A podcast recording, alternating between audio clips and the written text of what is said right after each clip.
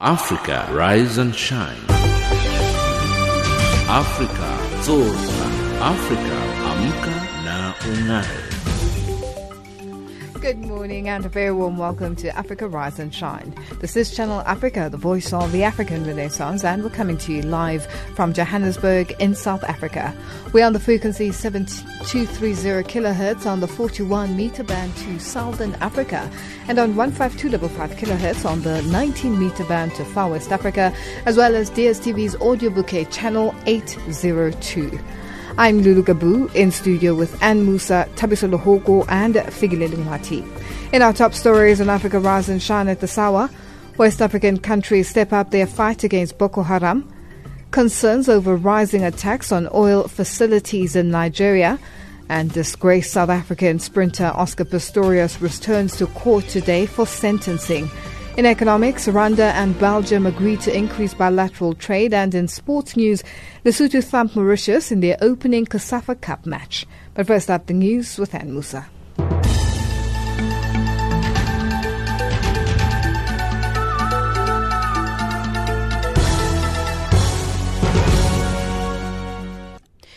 A very good morning to you. I'm Anne Musa. U.S. President Barack Obama has denounced the mass shooting in Florida as an act of terror and hatred, ordering the American flag lowered to half mast to honor the victims. At least 50 people were killed and 53 more were injured in a shooting at the Pulse Club in Orlando, Florida on Sunday. The Islamic State militant group has claimed responsibility for the attack. The attack, described as the worst mass shooting incident in recent history, of the United States has also been condemned by UN Secretary General Ban Ki moon. Matthew Wells reports. The UN chief Ban Ki moon was unequivocal in his description of the attack in the city of Orlando, Florida, in the early hours of Sunday. In a statement issued by his spokesperson, he described it as an horrific attack and extended his deepest condolences to the families of the victims. He also expressed his solidarity with the government and people of the United States. News reports say that at least 50 were killed and more than 50 injured when a heavily armed gunman took hostages inside a nightclub that was described as being popular with the LGBT community. Libyan forces are patrolling Sirte after seizing control from Islamic State militants. Forces made up of fighters from Misrata kept advancing last week into the Sirte city centre. The forces are part of the operation supported by the UN-backed unity government, which arrived in Tripoli in March and has been working to establish its authority. The Islamic State started to advance into Libya in 2014 as political turmoil and conflict in the country worsened. Rwanda's expelled about 400 Burundians back to their country, accusing some of them of espionage and fueling tensions between the two neighbors whose relations have been strained by Burundi's political crisis. It's the second such expulsion in about a month and brings the total number of Burundians deported over the period to at least 1,700. Burundi has accused Rwanda of interfering in its political crisis, which has seen Burundian government forces clash with protesters and rebels who say the president violated the constitution by standing for a third term last year. Nigeria says it has agreed to Cameroon's voluntary return of 80,000 Nigerian refugees have fled the Boko Haram Islamic insurgency. Nigerian officials had said Cameroon was threatening to force the repatriation. Cameroon previously has dumped thousands on the border. Nigerian Emergency Agency spokesperson Sani Datti says an agreement for their return and in a dignified manner has been signed by the UNHCR's refugee agency, Nigeria and Cameroon. The UN says another 600,000 are displaced in the region. And finally, South Africa's President Jacob Zuma has described the current violence in KwaZulu-Natal as completely unacceptable. He was delivering a keynote address at the launch of the ANC's provincial local government election manifesto. The province has experienced a wave of killings of politicians in some cases due to disputes arising from the finalization of candidate lists of those who will contest the August 3rd municipal polls. President Zuma has strongly condemned the violence, which he says is political politically motivated. The people of KwaZulu Natal know too well the pain brought about by political violence and have worked very hard to defeat violence and create conditions in which they all live in peace and harmony. We must do everything possible to prevent violence and assist the police to apprehend perpetrators. Violence has no place in our democracy. Let us unite and defeat those who are trying to sow mayhem through killing people in this province. That's the news. Headlines at 8:30 Central African Time.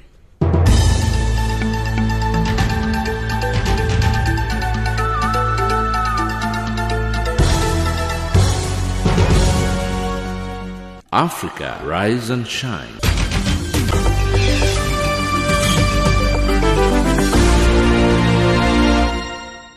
Thank you, Anne. It's 8.05 Central African Time, and you're listening to Africa Rise and Shine. We're coming to you live from Johannesburg in South Africa. Now, Cameroon and Nigeria and Benin military are putting up a regional offensive in Lake Chad and the Sambisa forest, strongholds of Boko Haram, as Niger and Chadian troops attacked the terrorists in the Niger. The attack is in response to a recent attack that left 26 soldiers dead in Niger. Moki Kindzeka reports. Boko Haram, tu auras de mes nouvelles. Boko a touché mes parents sans me demander. Boko Haram, tu auras de mes nouvelles. Parce que a touché à Chigrasa sans me Cameroon soldiers sing what has become their traditional rallying song as they get set for an expedition to free the Lake Chad Basin area and the Sambisa forest from Boko Haram. te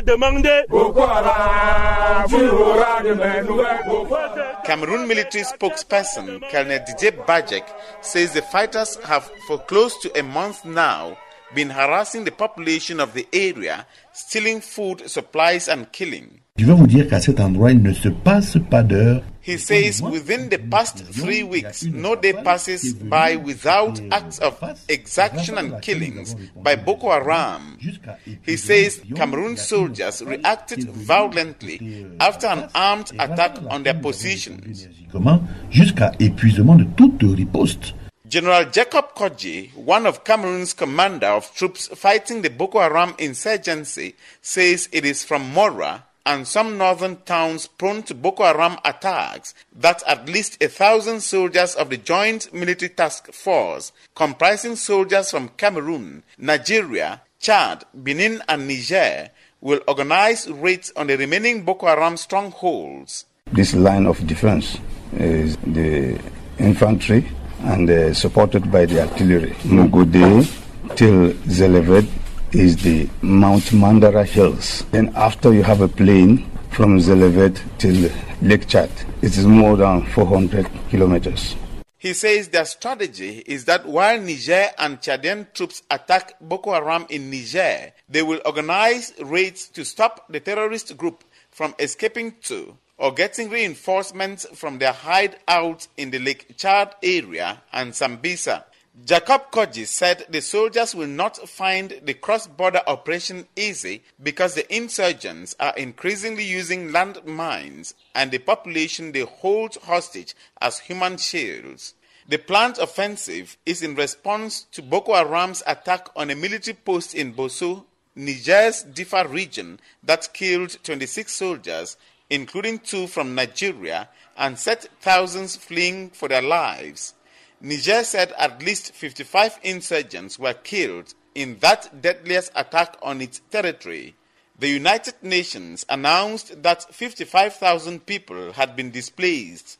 Niger President Mahamadou Issoufou, after the incident, met with Chad's President Idris Deby Itno, who promised to deploy 2,000 troops to help Niger fight the terrorists whose barbarism affects the whole Lake Chad region including Niger, Nigeria, Cameroon, Chad, and Benin. This month, the UNHCR reported that the Boko Haram insurgency in Nigeria and its spill over to neighboring Cameroon, Chad, and Niger have caused the displacement of over 2.7 million people, generating multiple challenges, especially in the Lake Chad basin. Reporting for Channel Africa, this is Moki Kindzeka in Yaoundé. Another explosion hit a pipeline operated by a subsidiary of Nigeria's state oil company in the West African country's Restive Delta region last Thursday. The Nigerian Petroleum Development Company pipeline at the Sanomi Creek in the Ogi Digben area of Warri Southwest exploded around 8 p.m. local time. Militants have carried out a spate of attacks on energy facilities in the southern Delta region in the last few months. More from Martin Ewi, researcher at Institute of Security Studies. Well, since last year, and even before President Jonathan left, uh, there were indications that uh, after his departure, uh, the Niger Delta issue will certainly resurface. Uh, but at the time, we could not predict that it would be a new organization. Most uh, people at the time were predicting uh, the resurgence of uh, MEND. Uh, but now we have a complete new organization calling itself uh, the Niger Delta Avengers. but I think their rise, again, there are no new issues. it's still the same issues that, you know, have been facing the Niger Delta region. The, the fact that uh, they believe that the oil industries uh, in that region, particularly the exploitation of oil and other minerals, um, it's not benefiting the, the local people. It's not benefiting the region. It's not benefiting the population. And therefore, um, they are asking for a redistribution of the oil wealth. They are asking for the oil industry to be environmentally conscious, uh, not to further degrade the environment of the Niger Delta, which, as we have seen in the past, there have been so many oil leaks, so many oil spills, uh, which have really compounded the uh, environmental and ecological uh, issues of the region. So I think these people, uh, the so-called Niger Delta Avengers, are asking for Nigeria to stop and to intervene uh, in order to rescue the Niger Delta people from this uh, environmental degradation. But does this action then by the Niger Delta Avengers not have the ability to compromise Nigeria's status as one of the leading oil producers? Most certainly, that's their goal. Uh, you know, their intention is to cripple Nigeria's production of oil as they have uh, claimed themselves. They want the oil production in Nigeria to be zero. So, which means that um, Nigeria will no longer have that capacity to produce even a single barrel of oil per day um, because of, uh, you know, if the issues that uh, the Niger Delta Avengers are fighting for are not addressed. At least this is what they have claimed and this is what they, they are fighting for. Um, they have actually uh, declared that uh, they will not intentionally target uh, individuals, innocent people, or even uh, the military.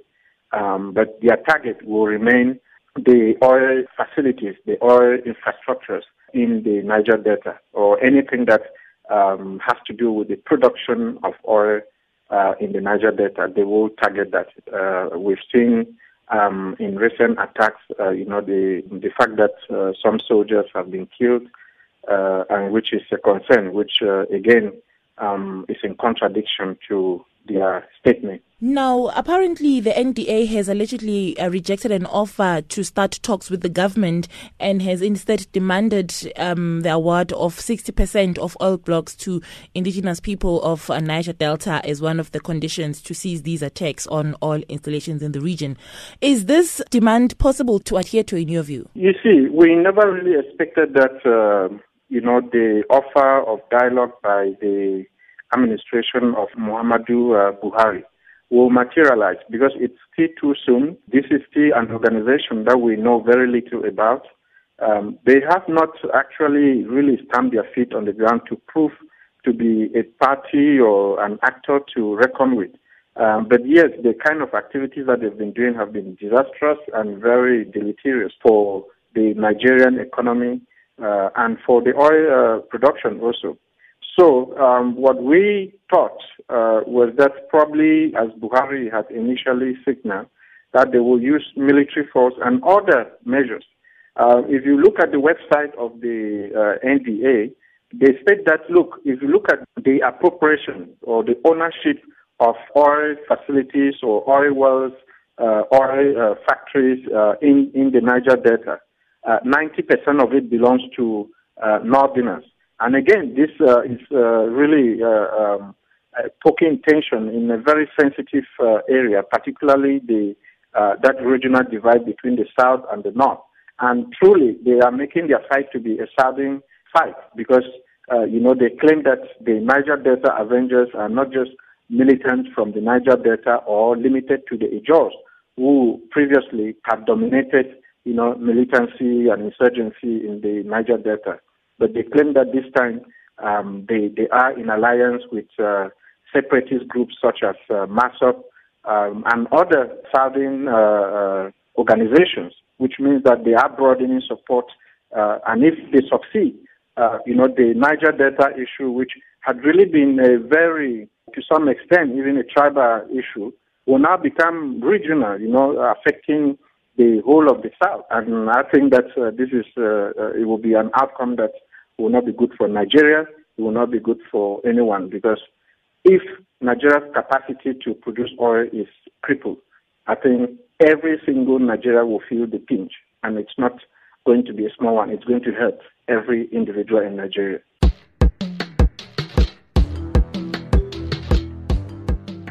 Good news for listeners in America. You can now listen to Channel Africa by phoning 605 47 1711. So, if you're a Channel Africa listener in America, simply dial 605 47 1711. Channel Africa, the voice of the African Renaissance.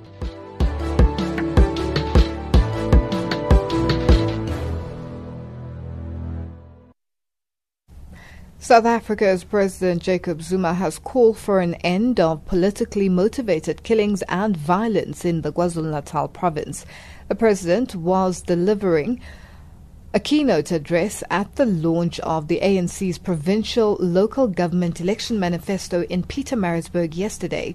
The province has experienced a wave of killings of high profile politicians due to disputes arising from the finalization of candidate lists of those who will contest the August 3rd municipal polls. Tsepo Ikaneng reports.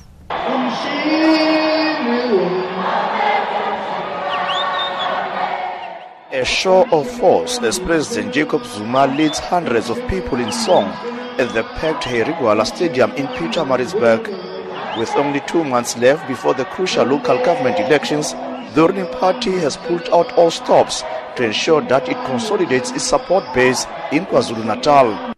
The province, which is currently the ANC stronghold, has been hit by a series of political killings of some of the party's senior leaders and members. About eight people have been killed in the past three months, and there are growing fears that the security situation might deteriorate during the current election campaign period. President Zuma has strongly condemned recent acts of violence, describing them as unacceptable.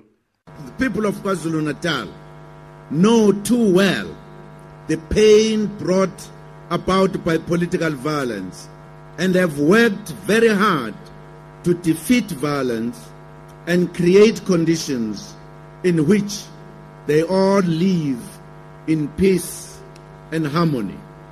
We must do everything possible to prevent violence and assist the police to apprehend perpetrators. Violence has no place in our democracy.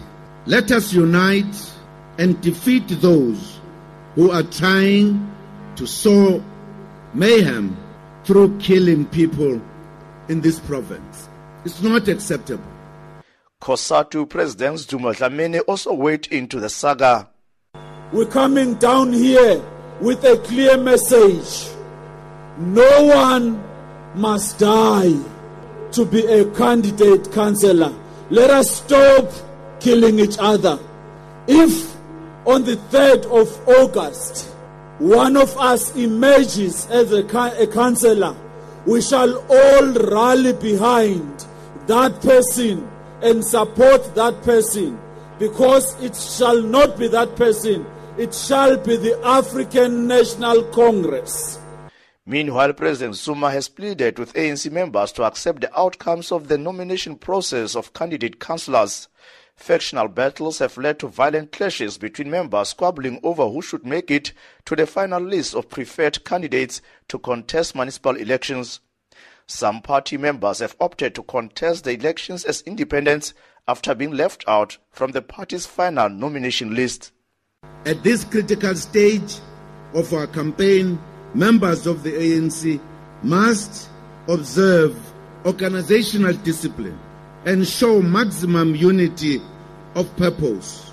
Let me reiterate that the ANC process to select councillors has been closed. We call all our members and supporters to accept the outcomes of our democratic processes. President Zuma has also stressed the need for the ANC to register an overwhelming victory at the local government polls. The ANC must win the August 3rd elections convincingly and decisively. We must do so in order to have the necessary majority in all councils to fast track the transformation of our society. ANC KwaZulu-Natal chairperson Sihle Zikalala has called for unity between the party and its alliance partners, COSATU and the South African Communist Party. The recent recall of former Premier Senzo Mchunu has caused tension within the tripartite alliance. Tsepo Ikaneng, SABC News in Pietermaritzburg. Leader of South Africa's opposition party IFP, Mangosuthu Buthelezi, has called on supporters not to vote for party members contesting the local government elections as independent candidates. He was speaking at the party's election manifesto launch at the King Zwelithini Stadium at Umlazi in KwaZulu-Natal. The IFP has committed itself to accelerating service delivery, including water, sanitation, and electricity, and for municipalities to be the drivers of economic development in order to create jobs. Meanwhile, party candidates signed a pledge committing themselves to clean governance. Vusi Makosini as and Skangiwe Mtiani report.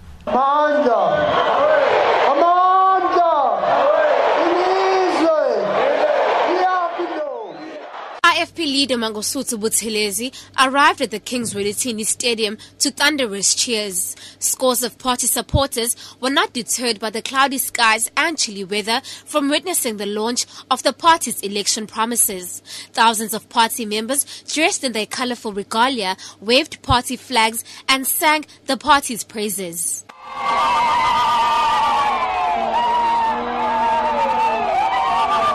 The veteran IFP leader warned supporters about party members who have opted to contest the elections as independent candidates. At least 99 independent candidates are contesting the elections in KwaZulu-Natal. Buthelezi says none of them are being supported by the IFP. Regrettably, because we cannot have two candidates standing in the same ward. A few IFP members have also chosen to stand as independent candidates. This is a decision they have taken of their own accord and is not endorsed by the IFP. There is no truth in the message that they are standing with the support of the blessing of the party. A vote for an independent candidate simply takes a vote away from the IFP. I therefore urge you, comrades, not to vote for independent candidates.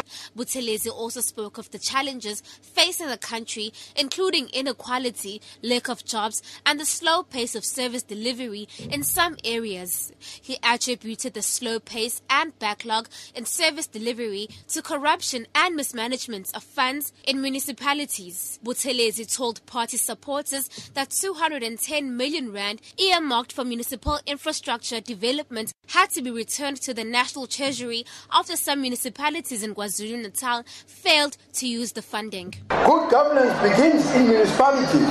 This is where your voice is heard and your service delivery needs are met. Thus, it's not just about corruption, mismanagement, and wasteful expenditure. We are familiar with violent protests all over the country being wanted by ANC members who feel that the ANC has failed to deliver services. They go to the extent of of burning down municipal offices and councillors' houses, they burn down schools, libraries, Buthelezi's deputy Mzamo Buthelezi says they have fielded candidates with integrity for the upcoming municipal elections. The party has 3,000 candidates across the country with the exception of the Northern Cape. The process of candidate selection has been such a hectic process as far as IFA is concerned, but we have tried to make sure that we select people of integrity, people who are honest, and people who will serve the cause of people, not anyone. So the candidates that we'll be presenting today are the people who South Africa actually need at this point in time. The IFP president also took a pledge committing himself to personally ensuring that party councillors abide by the pledge they have taken. I'm Skangiwe Mtiane in Durban. The World Meteorological Organization, WMO, and the World Health Organization, the WHO's joint office on climate health, says there is a close relationship between climate and diseases such as diarrhea, malaria, meningitis, and respiratory ailments, which cause death and suffering for millions of people around the globe. Claire Nullis, media officer at the WMO, says this is showcased in the Climate Service for Health Case Study Project, which profiles more than 40 examples of tailored climate services used to manage health risks. The World Health Organization and the World Meteorological Organization, we have a joint office on health and climate. The reason we have this joint office is that obviously climate has a very, very, very big influence on health, be it from droughts, from flooding, um, spread of diseases, etc.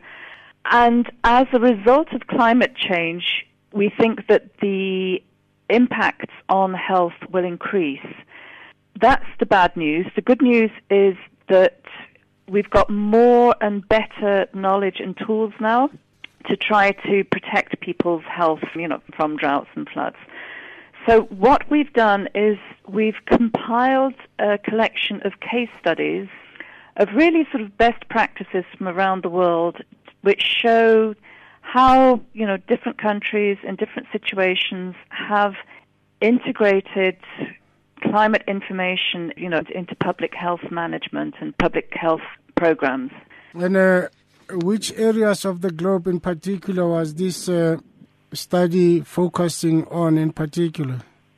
It's a global study, so what we did was we put out a public call for people to submit their case studies. We finished up with about uh, 40 examples of climate services being used to manage health risks and it's literally from all over the world. So just to give you some examples, Ecuador and Peru in South America, they've set up a binational monitoring network to control dengue, which is a mosquito-borne disease. And they're using climate and health information to try to stop transmissions in the border areas. So obviously, health problems, it's not contained to national level, and the same with climate and weather. It, it crosses borders. So this is a very good example of cross-border collaboration between two countries, Ecuador and Peru.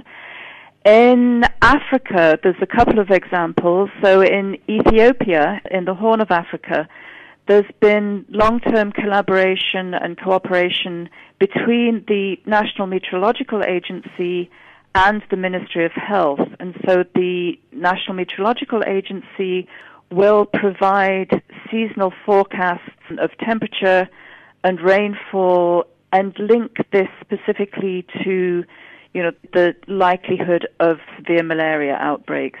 Health authorities can then use that information to figure out where they need to target prevention campaigns and you know where they can expect real health problems from malaria outbreaks Another example, a little bit closer to South Africa, is in Madagascar.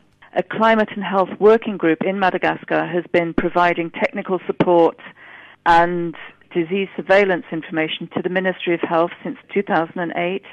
And this also has really helped health authorities in Madagascar, which is obviously a very, very poor country, faces a lot of threats from weather, extreme weather, from tropical cyclones, And so by using the climate information, you know, we hope that it can actually make a difference in improving public health outcomes.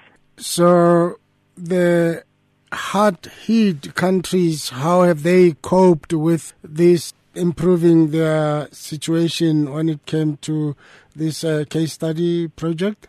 The case study project aims to demonstrate that even in countries which don't have many resources, which do face a lot of challenges, such as Madagascar and Ethiopia, by you know a certain minimum amount of planning and by collaboration between health authorities and the meteorological services, you know, we can actually make a real difference to protecting people's health.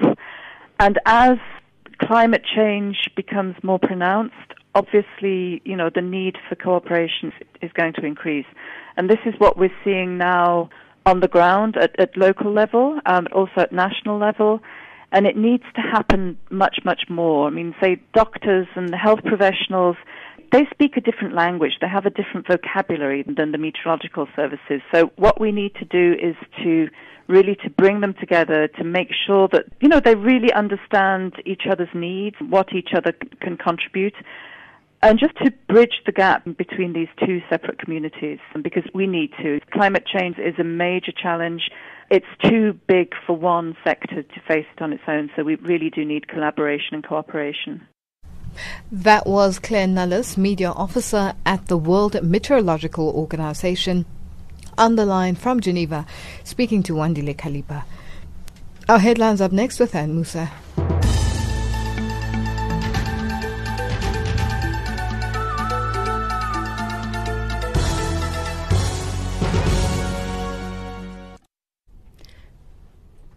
A very good morning to you. I'm Anne Musan. The headlines Republican presidential candidate Donald Trump has called on President Barack Obama to resign for refusing to, to use the words radical Islam in describing the massacre of 50 people at an Orlando gay club.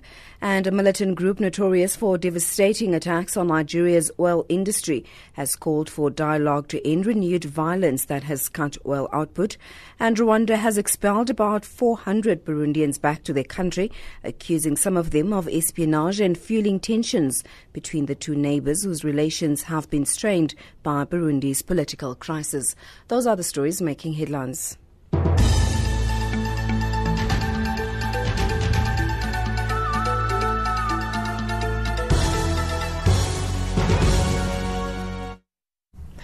Thank you. And it's 8.32 Central African time and you're listening to Africa Rise and Shine. We're coming to you live from Johannesburg in South Africa on the frequencies 7230 kilohertz on the 41 meter band to Southern Africa and on 15255 kilohertz on the 19 meter band to Far West Africa. Let's go back in time to today in 1975. Robert Sobukwe, former leader of the banned South African party Pan Africanist Congress, PAC, was admitted to practice as an attorney in Kimberley.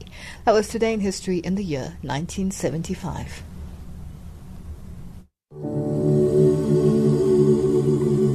The world that remains beset by so much human suffering, poverty, and deprivation. It is in your hands to make of our world a better one for all. From July 18, raise your hand and make a dedicated effort to keep helping others in any way you can. Make every day a Mandela Day. It is in your hands to make a difference. Arguments for aggravation and mitigation of sentencing in the Oscar Pistorius trial will begin this morning in the Pretoria High Court in South Africa. Last year, the Supreme Court of Appeal overturned the High Court's ruling of culpable homicide, finding the former Paralympian guilty of murder. Pistorius shot and killed his girlfriend Reeva Steenkamp at his Pretoria home in February 2013. He was also found guilty of the negligent discharge of a firearm and acquitted on two other gun related charges. Nomabulani compiled this report outlining expectations for the sentence hearing. Oscar Pistorius' legal team is expected to kick off proceedings by calling witnesses whose testimony will help with the mitigation of sentencing. Advocate Barry Roux will lead the evidence on why the Blade Runner should receive a lesser sentence. This could include a psychologist who would testify on Pistorius' state of mind and how the crime, the trial, and jail time affected him. A correctional services official may also be called to the witness box to give an account on how the murder convict behaved while serving time in the Kgoshi prison in central Pretoria. Criminal law expert and trial commentator Ulrich Roux says there's a high possibility that Pistorius himself will take the stand. He's going to have to prove to the court that, you know, he's, he's got remorse for what happened, he's accepted uh, what's happened, he's accepted the fact that he's a convicted murderer, and in order for a person to uh, show to the court that the court must have mercy on him, he must show that he is remorseful for his actions. The states will cross examine the defense witnesses before calling their own.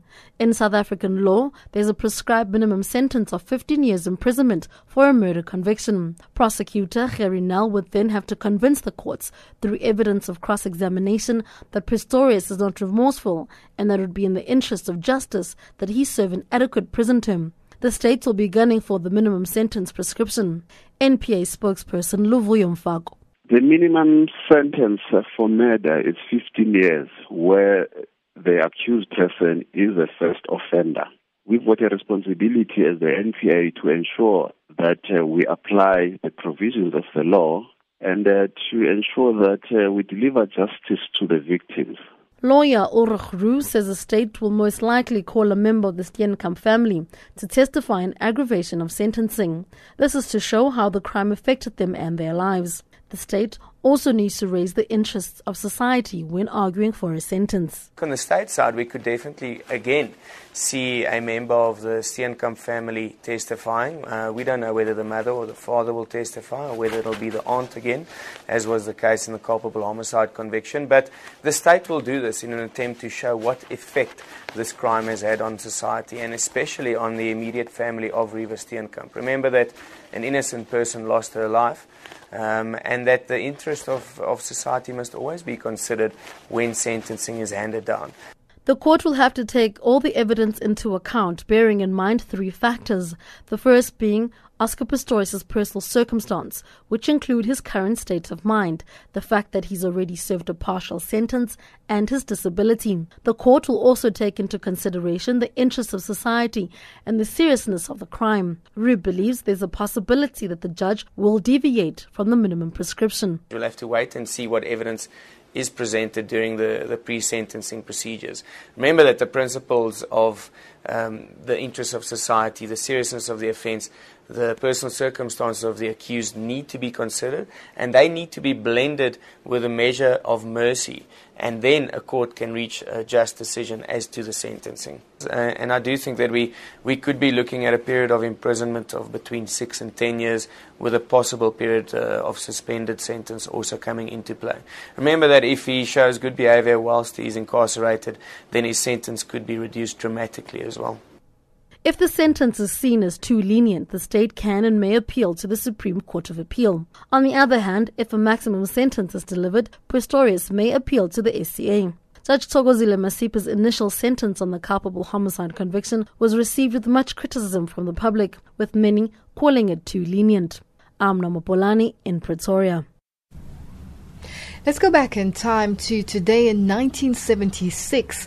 The Naledi High School branch of the South African Students' Movement holds a meeting which was attended by representatives of all Soweto high schools, at which it was decided that protest would be held on the 16th of June against the use of Afrikaans as a medium of education in black schools. And that was today in history in the year 1976.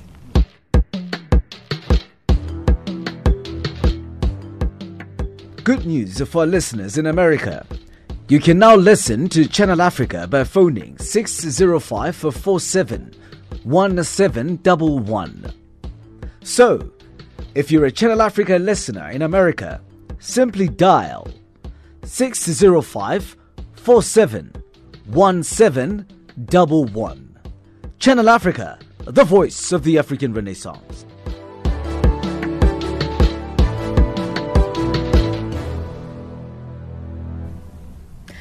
And finally, the misconception among black youth of the culinary and catering profession only attracting not so intelligent students is changing as today the culinary hotels and tourism sector is one of the fastest growing sectors of the global economy.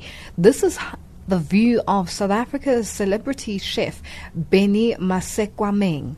Last month, South Africa's unemployment rate was reported to have risen to 26.7% in the first quarter of this year. Chef Masekwameng w- says there are many opportunities in the industry that young people n- need not look down on. You know, everybody would do what they were meant to do in this world I wanted to do something else, but cooking was the one thing that I went back to when uh, my plan A didn't work. And uh, I chose it at a time where it was not really popular.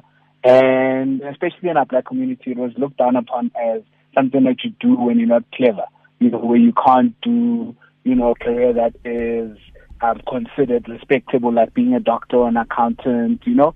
I started when I was eight, but then I did it professionally from 96 uh, when I went down to Durban to study professionally. Quite interesting what you say there, Chef, um, to say that a career in catering was one that was viewed uh, as one which um, the not so intelligent would consider taking up. Is it still viewed the same way? Uh, do people still have the same perception about it? That has changed a lot, you know, but I think this is, you know, due to exposure and also um, the internet and also TV. The world of TV has changed our careers and, and, and our profession in a way that, you know, now people know about it. Now people know what um, it entails and, you know, how much joy you could find in, you know, doing something that you love. And um, a lot of kids now want to become chefs because of shows like MasterChef that, you know, really put our, you know, profession out there to say it's a cool thing to do. And, uh, you know, throughout the world, when you look at chefs now, you know, they're put in the same category as musicians and sports stars mm-hmm. and actors um, because it has become something that, you know, a lot of people want to work towards it. And I'm, I'm happy to say that I've seen a lot of kids, you know, way from preschool, you know, wanting to become chefs because now they know about chefs and what chefs do. Uh, it has really changed from the way that it was you know, back in the early 90s. And now mm. it's, it's a respectable profession. You were a chef in one of the adapted reality television shows, uh, MasterChef South Africa. How was that for you, and what did it really mean for your career? The show has really opened up a whole lot of doors for me. Before I did that, I was, you know, um, in the industry for about 12 years. And then uh, when the show came along, it just changed my whole life completely. And obviously, you know, me coming from Alex, where there's very little hope, and and now kids they can see that you know they can also become um, whatever they, they want to be. And you know, for me, the show I could identify with the contestants because they are looking for something that they always wanted to do. They're striving for a dream, and I'm also living my dream, saying, you know, I also wanted to do this and I got to do it professionally. Now I'm involved in a life changing program that, you know, would inspire people to go um, and do whatever that they dreamt of doing, you know, from when they were kids. And it does not necessarily only mean in in the chefing world, but just go for some any, anything that you ever wanted to do uh, that you really feel that you love doing um, that you can go for it. You know, coming from where I come from and where I am right now, I look at the contestants in the same way where when they come in for the first auditions and seeing them through up until they win, you know, the competition, you know, just warms my heart because that's the same journey that I'm also on. Mm. Is it safe to say that you might have gotten your inspiration from your mother as she was um, running um, an informal catering kitchen? Uh, most definitely. Um, you know, I would say about 75% of, you know, uh, my inspiration comes from, from my mom. I mean, you know, she started this whole thing and I was cooking with her even when my dad didn't want me to do it. Like a kitchen is not a place for a man, but my mom, you know, kept on, you know, teaching me, you know, how to combine flavors and cook with her. And yeah, I would say she's a great source of inspiration and a lot of the things that I do, I draw from my experience as a kid um, and the type of food that I grew up eating. And what is your typical day at work? And of course, what are some of the challenges that you know people in your industry would come across on a on a daily basis? You know, um, when you're a chef, you know, when you're executive chef, you are in charge of a team. a lot of the times it involves insp- inspiring, like, you know, um, the younger chefs. It's, you know, putting controls and measures in place to make sure that, you know, the outcome is, is what uh, the company and the business has desired. But most of all is just mentoring, teaching people new ways of doing things and letting them also, you know, uh, explore their creativity, you know, but at the same time delivering, you know, quality products that we promise our guests that when you come to our restaurant, this is what you will get at this price. But it's consistent, consistently delivering that quality and promise to our guests, but also at the same time dealing with a, a lot of young creative minds that also want to be where you're at, but then just providing that uh, platform and environment for them, you know, to explore and to learn as much as they want to. That was South Africa's celebrity chef Benny Masekwameng speaking to Khumuzo Mopulane. It's 8.45 and our economics update up next with Tabiso Luhu.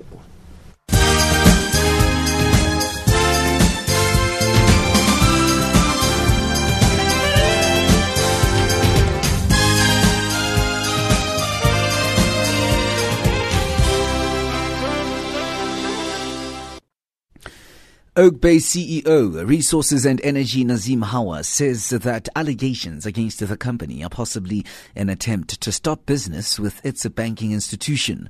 This comes after a weekend newspaper report suggested the Reserve Bank and the Financial Intelligence Center were investigating the Gupta family following transactions in their accounts that the Bank of Baroda holds.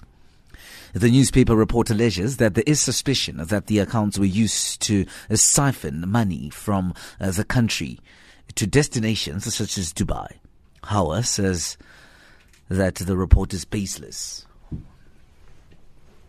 I think that is the aim of the allegations to stop them doing business. Four of the local banks have closed our bank accounts. Certainly, we have moved to another international bank to work with us. It looks to me like the agenda is to stop that bank working with us. What we're very clear about is not one single cent of cash generated by our company in South Africa has left this country ever, ever since we launched the company. And we're, we're open to scrutiny on that issue. Belgium and Rwanda have agreed to increase the volume of investments. Rwanda is a former colony of Belgium that has made it clear that while the European country has been its long-time supporter, it should refrain from meddling in Rwandan politics. Sylvanus Karamera reports. The discussion was part of the Belgian foreign minister's trip to the Great Lakes region. In this encounter, the two ministers highlighted some areas of their discussions ranging from both countries to the political grounds in the Great Lakes region. Kenya's biggest telecoms company, Safaricom, is joining up with a local software firm to launch a ride hailing company to take on Uber as it seeks new resources of revenue. Safaricom boss, or rather CEO, Bob Collymore, says Safaricom, a Nairobi based software developer, Craft Silicon, will launch the app called Little Cabs in the next three weeks. Uber operates in several African countries. The Development Bank of Rwanda has entered into a 15 million US dollar facility agreement with the Arab Bank for Economic Development in Africa to boost its lending capacity to the private sector. The signing ceremony took place yesterday at the Arab Bank for Economic Development in African headquarters in Khartoum, Sudan. The BRD chief executive Alex Kanyankole signed on the side of signed on the side of BRD. Sudan's annual inflation rate has risen to 13.98% in May from 12.85% in April. Prices soared in Sudan after South Sudan seceded in 2011. In December, the Sudanese pound fell to its lowest rate on the parallel market since 2011. The US dollar trades at 15.20 to the South African rand, 10.78 Botswana pula, 1068 in Zambia, 70 British pound, 88 euro, gold $1274, platinum $985 an ounce, Brent crude $50, 05 cents a barrel. Channel Africa's economic update. My name is Tabiso Lohoku.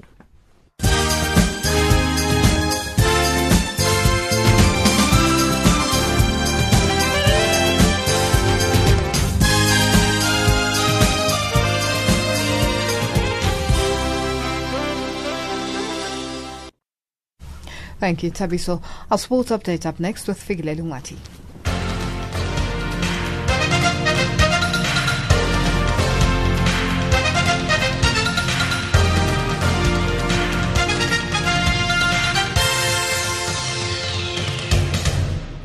First up in our sports update, it's football news. Lesotho thumped Mauritius 3 0 in their opening 2016 COSAFA Cup match in a group match at the Independence Stadium in Windhoek on Sunday. It was the worst possible start for Mauritius, who conceded a goal after only 34 seconds, the quickest goal in the tournament's history. Mauritius tried to find their way back into the game after the break as Lesotho took their foot off the pedal but despite seeing a lot of haul and ball, they struggled to break down a well organized defense. Lesotho currently top Group B with three points, while Mauritius are bottom with zero points. Angola and Malawi are in action later. And in rugby news, South African Rugby Sevens Academy and South African Women's Sevens Select Squad were crowned champions in Italy on Saturday when both teams won their respective tournaments at the Roma Sevens played in Rome.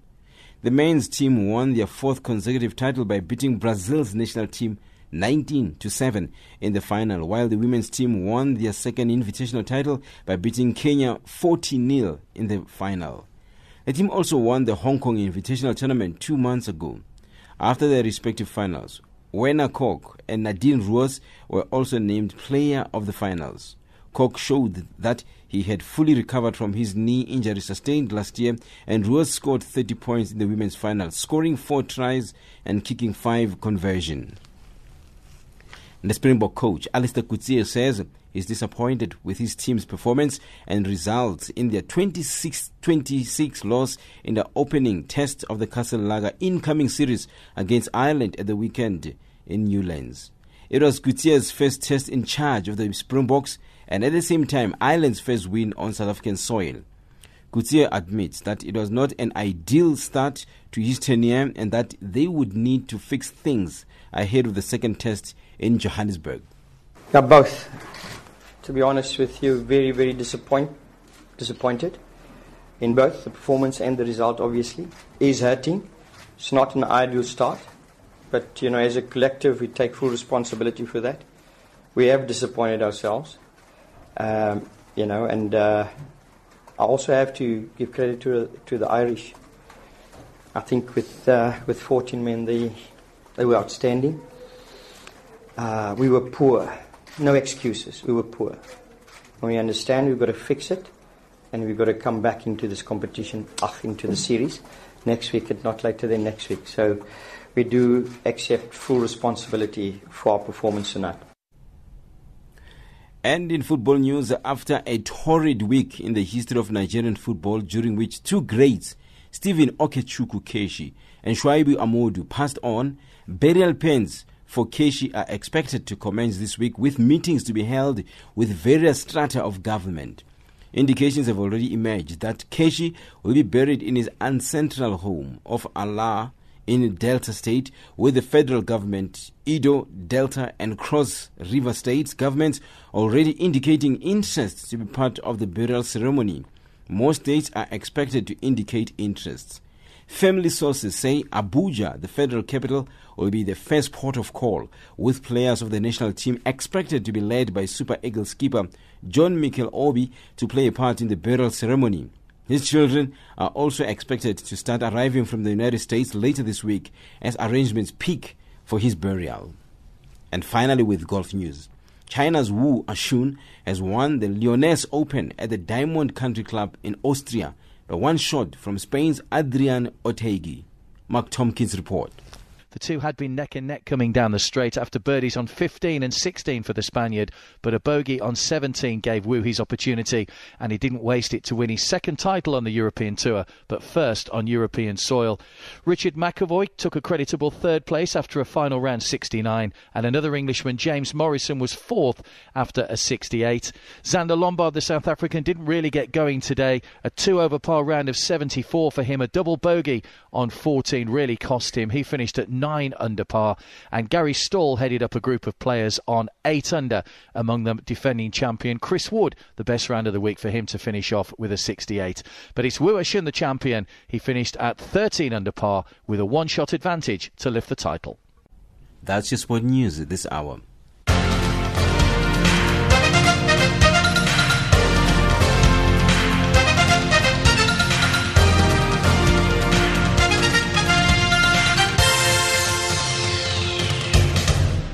Africa, rise and shine. Africa, zorka.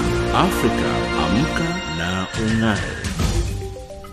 Recapping our top stories on Africa Rise and Shine at this hour concerns over rising attacks on oil facilities in Nigeria and disgraced South African sprinter Oscar Pistorius returns to court today for sentencing. That wraps up Africa Rise and Shine today. For myself, Lulu Gabu, producers Humutu Ramagadz and Jane Rabutata, technical producer Mario Edwards and the rest of the team, thank you. Rather, Adrian Kenny and the rest of the team, thank you for joining us. For comments about our show, send us an email at info at channelafrica.co.za or tweet us at Rise Shine Africa or send an SMS on 277 969 57930. Now, taking us to the top of the hour for the news. On the frequency 9625 kilohertz. On the 31 meter band to Southern Africa is Barita with a song titled